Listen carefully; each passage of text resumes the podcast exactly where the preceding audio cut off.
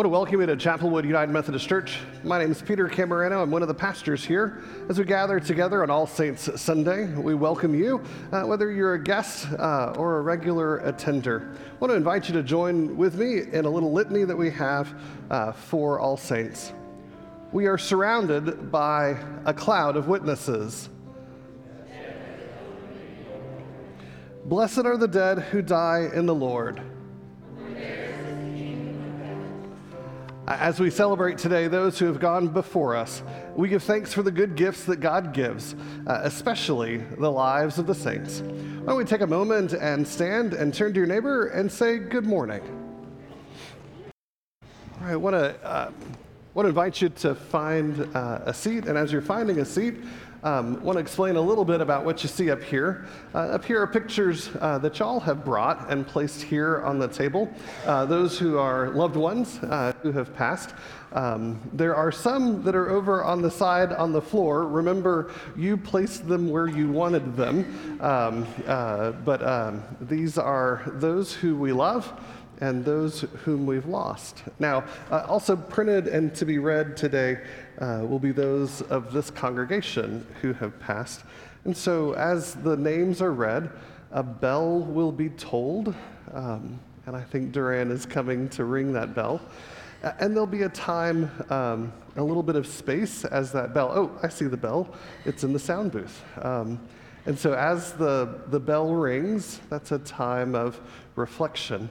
Um, you are welcome, uh, if you're so led, uh, as a name of someone you love is read, you're welcome to stand while that bell uh, tolls and rings. Um, and then as we end uh, our time of remembrance, there is a responsive reading that'll be on the screens that's broken up uh, by gender. So the women will have a part and the men will have a part, and then we'll all have a part together.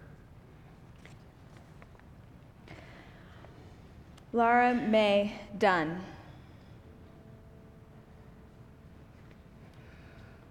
Thomas Roan Bacon. Joe Travis Bartlett.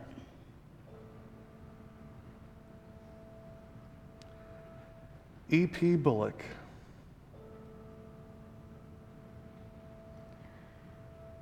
Raleigh Robert Gore.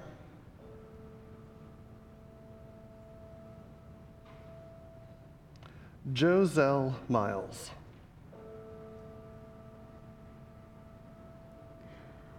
Lloyd Porter.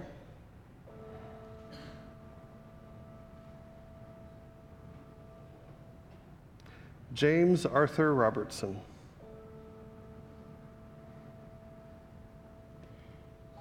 Janice McDaniel Robertson.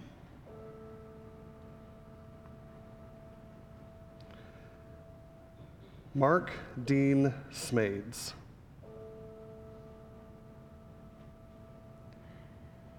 David Lee Tanner.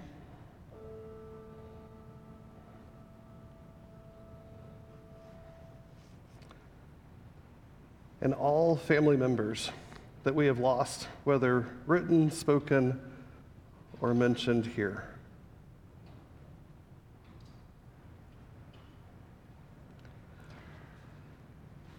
Let us pray. Almighty God, your people of all ages live and praise you without ceasing. In our communion with you, we have communion with generations past and generations yet unborn. Before your throne, we are one with a great multitude, which no one could ever. And in praising you, we join with those from every nation. Grant to your church on earth that as we celebrate the triumph of your saints in glory, we may profit by their example and enter into the joys you have prepared for those who love you. Through, Through Jesus, Jesus Christ, Christ, our Lord. Amen. Amen.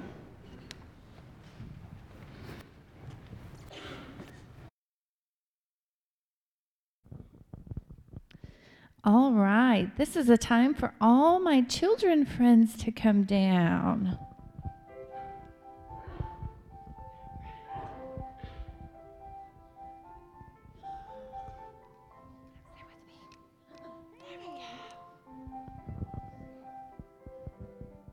Good morning.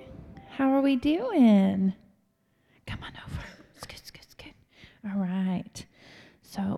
Look what I have here. What do you think that is? Is it a picture? What is it? It's like some um, dress some Is it a family dressed up and taking a picture together? There's the mom and the dad and the baby, and they are wearing Halloween costumes. That's right. So, this is their fun family picture. Have you ever taken a family picture before? Where, where mom makes you get all dressed up and make sure everything's right, and she makes sure there's nothing on your face. Have you ever had to take a family picture? Yeah, are they fun? well, um, family pictures are special because it reminds us um, of just how much we love being a family. And on this table over here, can you turn around and look? Those are pictures of people in our family as well. There's some people you may know and some people that you may not know, but they are a part of our family. And so if we had a big family photo album, we would put them in there because we're all part of the family of God.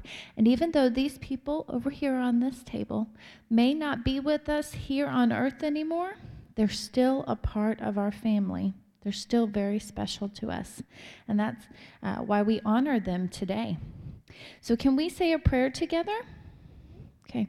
We, we are going to pray that God will help us uh, to remember all those people who may not be with us anymore and um, help us to, um, to have His comfort and to know that He is with us. Are you ready?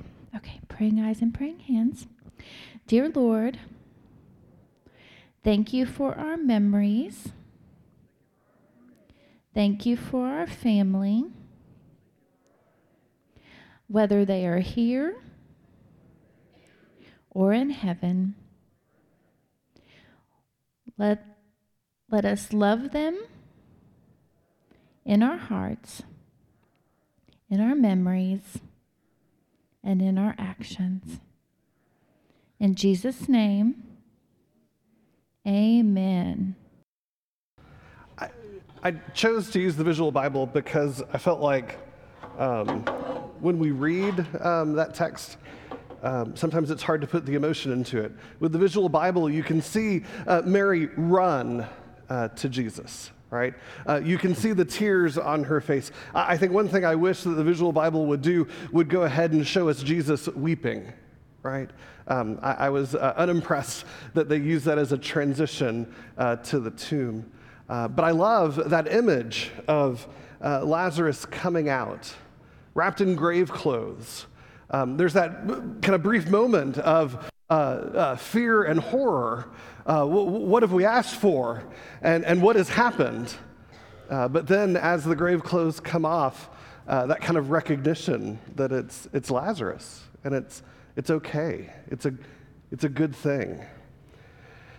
Um, I've noticed over uh, time that uh, in the midst of life transitions, there are social pleasantries that we engage in. For example, one social pleasantry is if you've moved from one place or are headed to another place to live, You'll encounter somebody somewhere and they'll say, Oh, yeah, I grew up there. I, I graduated from the high school there. And, and do, I hope that, have you met so and so? You know, as if there's 25,000 people in Lake Jackson and me moving to be the pastor there will mean that I'll know somebody who graduated 20 years ago, right? There's these social pleasantries, right? If you graduate from high school, at graduation, people greet you and they say, say, hey, what are you going to major in? Like it's an easy choice, and we all know confidently at the age of 18 what we're going to spend the rest of our lives doing, right? These are these kind of interesting social requirements. It's not unlike the social requirement that if you see a woman who is very clearly very pregnant, you are able to ask A, what's the gender? B, when's the due date? And if you're really bold, you get to touch her belly, right? I don't, but maybe you do, right? It's these strange social expectations. And, and so it makes me think of one of the social expectations that kind of hovers around All Saints' Day, right?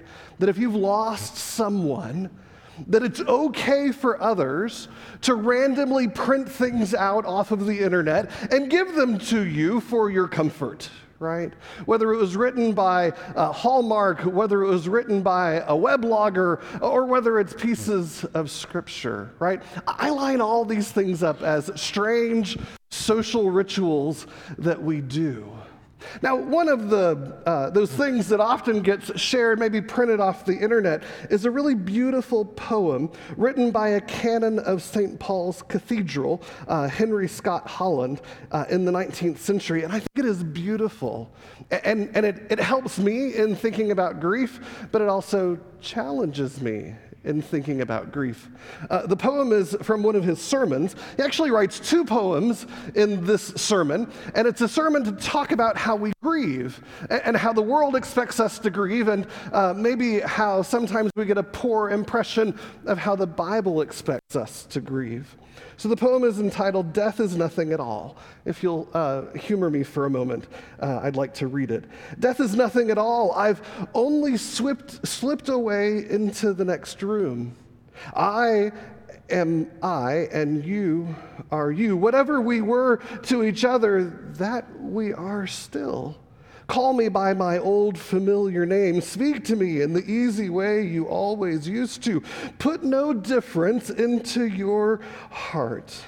Wear no forced air of solemnity or sorrow. Laugh as we always laughed at the little jokes that we always enjoyed together. Play, smile, think of me, pray for me. Let my name be ever the household word that it always was. Let it be spoken without effort, without the ghost of a shadow in it. Life means all that it ever meant. It is the same as it ever was. There is absolute, unbroken continuity. What is death but a negligible accident? Why should I be out of mind? Because I am out of sight. Somewhere, I'm waiting for you at an interval, somewhere very near, just around the corner. All is well. Nothing is past. Nothing is lost. One brief moment, and all will be as it was before. And oh, how we shall laugh at the trouble of parting when we meet again. It's beautiful. It's beautiful. It's sentimental. It is engaging. It is emotional. It, it, reminds us that that which we knew in life, we will know again. I mean, there are great things that can be placed upon that beautiful home. But there are moments, maybe like you, where I go, ah, and it convicts me. A little bit of a lacking moment, right? When I read the words, uh, What is death but a negligible accident? Whoa, whoa, whoa. I don't know about you, but those whom I have loved and lost in this life, it is not a negligible accident. It's not like a, a typo that autocorrect can take care of. It's not just a, wow, that was a bad hair day. No, uh, death uh, creates void. Uh, death creates absence. Death, um, death puts an empty seat at the table. Whether it's uh, Thanksgiving or Christmas, uh, whether it's Easter egg hunts, whether it's um, the usual seat while watching the World Series. Death is not a negligible accident, but rather it is a real pain that separates me from real people whom I love deeply. And when I think about the idea that I'm waiting for you at an interval somewhere very near, well, well near, it's not near enough. Um, I, I, remember as a young clergy person, uh, as an associate pastor, I uh, visited a woman who'd been uh, widowed uh, just uh, that week. And um, she told me that the month prior, she'd celebrated 50 uh, years of um, marriage. And I said, Wow. What a great gift that you had 50 years with him. And she quickly said, I'd have taken 10 more if given. Right, right. I wanted to celebrate what had happened, kind of like a death is no more. And she was reminding me that no matter how near, no matter how negligible of an accident, no matter how much we might laugh when we join together again at the way in which we thought we were parted, she'd have taken 10 more years. I, I like the opportunity to think about the sentiment of death is nothing at all. But the reality is, is that it is something to me and it is something to you. That it's an intrusion into our lives. Uh, there are not many things that the Bible says are enemies to us, but death is one. Death is an enemy. That in the graveside service we say, Death, where is your victory? Where is your sting? For Christ has resurrected us. That we are the first fruits of all that Jesus will do when we are resurrected. I like our scripture passage today uh, because it shows a wonderful humanness for Jesus, right? I mean, we, we, know Christology says that Jesus is 100% human and 100% divine, right? Um, you, you, can look at the different gospels. I, I, like Mark especially because Mark seems to be uh, portraying a very human Jesus, right? I like a Jesus that, you know, the most common word uh, that's said uh, in the um, uh, book of Mark is immediately, right? I kind of live a very immediately life. Maybe you do too. I'm not so much of a fan of the Gospel of John, I have to be honest. Uh, in the Gospel of John, uh, which is kind of some of the, you get some of that here um, in this passage, Jesus kind of walks 10 feet off the ground, right? Well, I'm saying these things not because you need to hear them, God, but because the people around me, the peons, they need to know it, right? It's not my favorite, right? I, I like a little bit more of a blue collar Jesus. Is that fair? In this passage, it, all of the dynamics that we live in kind of come together, right? Lazarus is sick. Mary and Martha, who you know from other stories, right? Um, Mary likes to um, sit at the feet of Jesus. Martha likes to do the dishes. Mary gets upset at Martha for uh, not sitting, and Martha gets upset at Mary for not, sit, uh, not doing the dishes. Those dynamics may happen at your house. We're not going to talk about them today. That same Mary and Martha they send word to Jesus and they say, Lazarus is really sick. Come quickly. And Jesus didn't come quickly. I mean, he got there when he got there. And Lazarus is dead. Now, we're not talking like, oh, you missed it by 30 minutes. You could have said goodbye to him. No, we're talking like three days. Like, like Lazarus, they've had the funeral, they've waited, or they've waited the 24 hours, they've had the funeral. He is in the grave, the crypt, the stone is rolled. It's a done deal.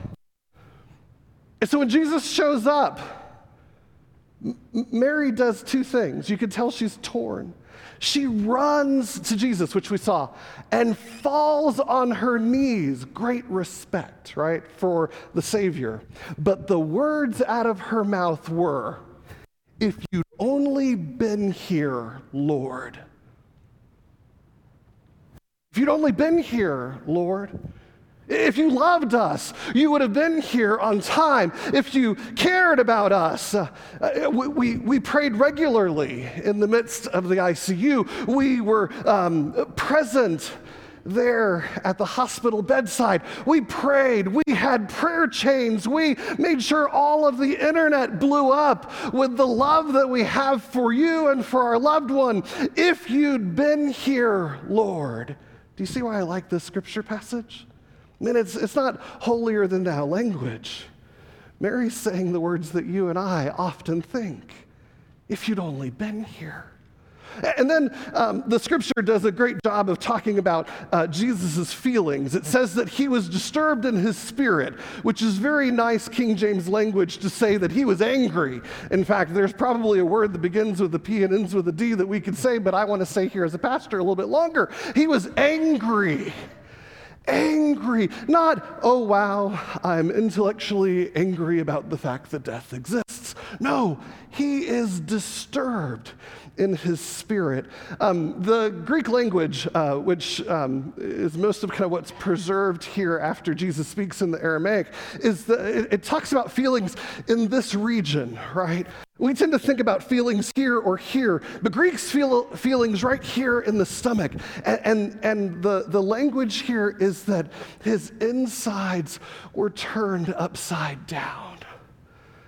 And then you get the shortest scripture passage in the Bible, right? Two words Jesus wept. Now, I, I don't know about you, but uh, when, when, I, when I weep, it is not a um, little tear that goes down cinematically and beautifully you know, with swelling uh, symphony music. No, um, it ain't pretty. In fact, if you haven't seen me cry, that's good because I make sure there are few people around when the glue comes unglued. Can I get an amen from somebody? Right. When I think about the word Jesus wept, I believe Jesus lost it. J- Jesus, Jesus mourned. Jesus grieved, not just for um, uh, Mary and Martha, and not just for Lazarus, but for the loss of his friend, for the loss of opportunities. Maybe even a little bit at the fact that he wasn't there on time. Jesus wept. I, I got to tell you, I, I like the idea of believing in a God who loses his stuff, who gets angry whose insides are turned upside down because of deep love for someone. But you see, Jesus doesn't stop there. He says, Show me where. They take him to the graveside and he says, Roll away the stone. Now, no one ever pays attention to this, but in the King James, there's a second shortest scripture passage. Um, it's two words as well. If you look in the King James right at this point, um, when Jesus says, Roll away the stone, somebody there says, Oh no, Lord. And then the verse is, He stinketh. But apparently, that's not as sentimental as Jesus wept. Okay, you're not going to laugh at that. All right, sorry. I took you way too far The Jesus wept. We couldn't get back to he stinketh. So uh, then he calls out Lazarus's name, remembering that in biblical tradition, a name is powerful. That if you use someone's name, you have the power to bless or to curse them. Jesus stands at the entry to the crypt and he says, Lazarus, come forth. And he does. Lazarus walks out. Now, I got to be honest with you, I've been uh, binging some Walking Dead um, episodes lately. That shadowy look as Lazarus is coming out, I'm, I'm thinking it's time to run, right? But see, Lazarus comes forth, and he is um, bound with grave clothes. Um, the scripture goes on to say um, that Jesus says, uh, untie him. Um, notice that Jesus doesn't untie him. Notice that the community, the mourners, gather around Lazarus and take off the grave clothes. There's a little bit of a biblical inaccuracy here because they wouldn't have covered the face in the graveside uh, clothes. Um, so I think there's some probably dramatic going on for the visual Bible, right? But they would have seen his face. And it would have been the community that gathers around him uh, to release him from those bonds. Uh, you know, being a pastor and being someone who grieves, uh, I recognize the, the dynamics and the themes here all over the place. It doesn't matter how long it's been since your loved one died, it can be multiple years, it can be multiple weeks, but grief is powerful and hard. Uh, grief is something that can, uh, well, let me be honest. The, the, way I talk about grief uh, is uh, I grew up on the beach. Um, I'd go down to the beach, um, Cocoa Beach, Florida. Um, that was kind of the place where you'd play after school. And we'd swim out into the ocean. Now, I've always been close to the ground, short, right? And so I never wanted to go out far because um, it got deep quick. Um, and I never really enjoyed being close in the surf because if you're not paying attention, you know, you can be looking someplace other than where the waves are coming and smash, you get hit. And you get salt in your mouth and your eyes burn and you can hardly stand up. And before you know it, another one comes again. To me, that's what I feel like in the midst of early grief. Right? It doesn't matter. It's, there's no rhythm, there's no logic. If you're not paying attention to what's going on, uh, the memory of your loved one can crash over you in a moment when you're not prepared and you get salt all in your mouth and your eyes burn and you can just hardly stand it. Do you get the metaphor? And see, the purpose of grief isn't to stay right there in the midst of the surf. And the purpose of grief isn't to get out of the water and forget that you had a loved one at all. But, but rather, there needs to be a little bit of a victory. There needs to be a, a, little bit of an opportunity to be able to stand in the water, to be able to face the future and not get tumbled over by it. Now, sometimes um, when we lose a loved one, we just decide it's easier to get into the crypt with them. We'll just go down and, uh, to Walmart and buy some grave clothes of our own. Uh, we'll go ahead and, and climb into the crypt there, and, and we'll just stay there because we're not really sure how this is all going to work out. In fact, Stephen Ministry talks about caregiving in a very specific way. Uh, they talk about it as the mud hole. I have a picture of the mud hole here. Um, you see the, the, oh, there's no labels. That's great. Okay, so one, two, three. The third person is the person who needs help, going from this way to that way. And then everybody else is an example of care.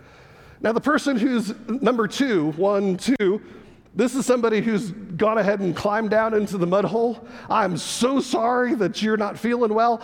I'm going to stay with you. And notice they're now stuck in the hole as well.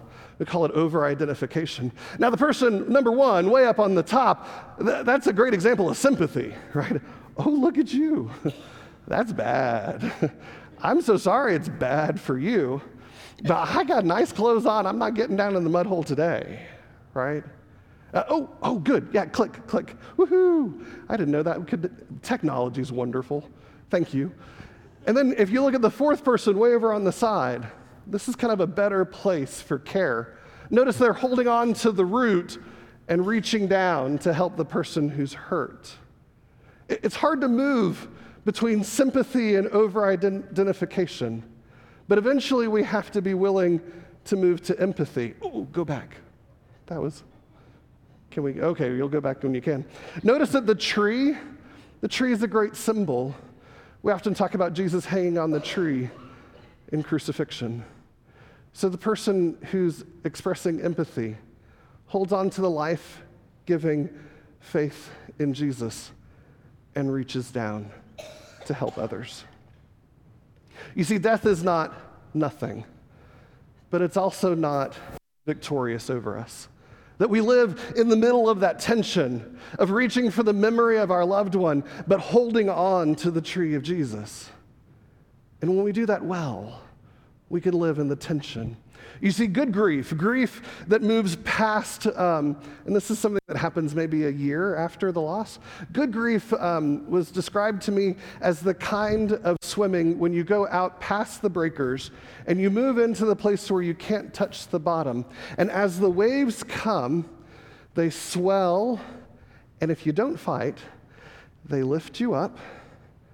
And when the wave goes, it sets you down right? In the lowest part of the wave, you can touch the ground. In the highest part of the wave, you're on your own floating. You, you, you see, what's nice about those swells is they come with rhythm. And so now you remember your loved one. You're lifted up and set back down on solid ground. And the cycle works in such a way that you can live life in the midst of the memory and not be knocked over by it. The sad truth is that uh, for Lazarus, this was just a temporary resurrection. This was not, you know, he didn't live forever. Um, that was for Elijah and others. He ended up experiencing death as well. But in that moment, we see the compassion of Jesus. We see the reality of Mary's words if you loved us, you'd have been here. I think um, one of the most powerful words that we can think about with regard to faith is a simple word with. With. If you could sum up Jesus' ministry, if you could sum up what salvation means, if you could sum up how best to engage and to work through difficult times, it's to know that Jesus isn't above, below, or beyond, but Jesus is with. Sure, some days death is nothing at all because Jesus is with us. But some days death is the enemy, but Jesus is with us. All Saints is about remembering not just the lives that we've been blessed with, but remembering the work of Jesus in the midst of our lives and their lives and in the life to come. In the name of the Father, the Son, and the Holy Spirit, amen. Friends, Chapelwood United Methodist Church exists to help ourselves and others take their next step in their faith journey with Christ. Uh, along that road, there are opportunities to invite people uh, to take a next step. Um, and we're excited that last night was a wonderful success. Uh, the Harvest Festival was a, a, work of the whole church. Um, we brought it inside because, you know, the weather had its own work uh, going on. Um, but it was wonderful to see uh, nearly 200 or more people uh, 300, sorry. Um, uh, uh, 300 or, or, more people here at the church. More than 200 hot dogs were cooked uh, we're thank- I, saw uh, James Horton in the middle of uh, some of that. Um, we're thankful for more than 145 pictures taken in the photo booth. Uh, thank you, uh, James Soka and LM, wherever y'all are, right? So, a lot of neat opportunities uh, going on in the life of the church. we want to encourage you, and thank you, Francis, for leading and facilitating. we want to invite you into next steps. Um, now is a good time to start thinking about who will you be inviting to Christmas Eve?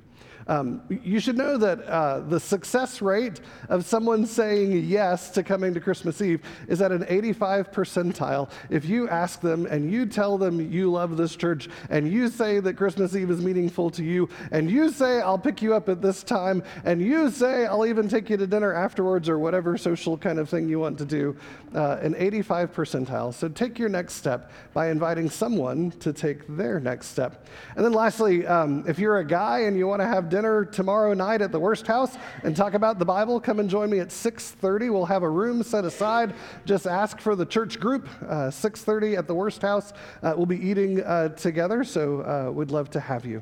I think those are all of the announcements for the moment. Um, if today is the day that you'd like to join the church, we'd love to have you. Uh, what a great opportunity to be part of the church family. You can remember that uh, Diane Hill, who's over standing next to the piano, is prepared to pray with you or for you um, as a Stephen minister. Um, uh, and I hope that you'll use our prayer chapel, which is the brown door back there, uh, which is open throughout the week. Let's bow for a word of prayer. Uh, Almighty God, there are times in our lives where death seems like it's nothing at all. And we give thanks for the resurrection to eternal life. But there are times when death seems like an enemy. Remind us that your love is deep and wide for us, that your tears fall in our losses, and that together you give us the victory. All this we ask in Jesus' name. Amen.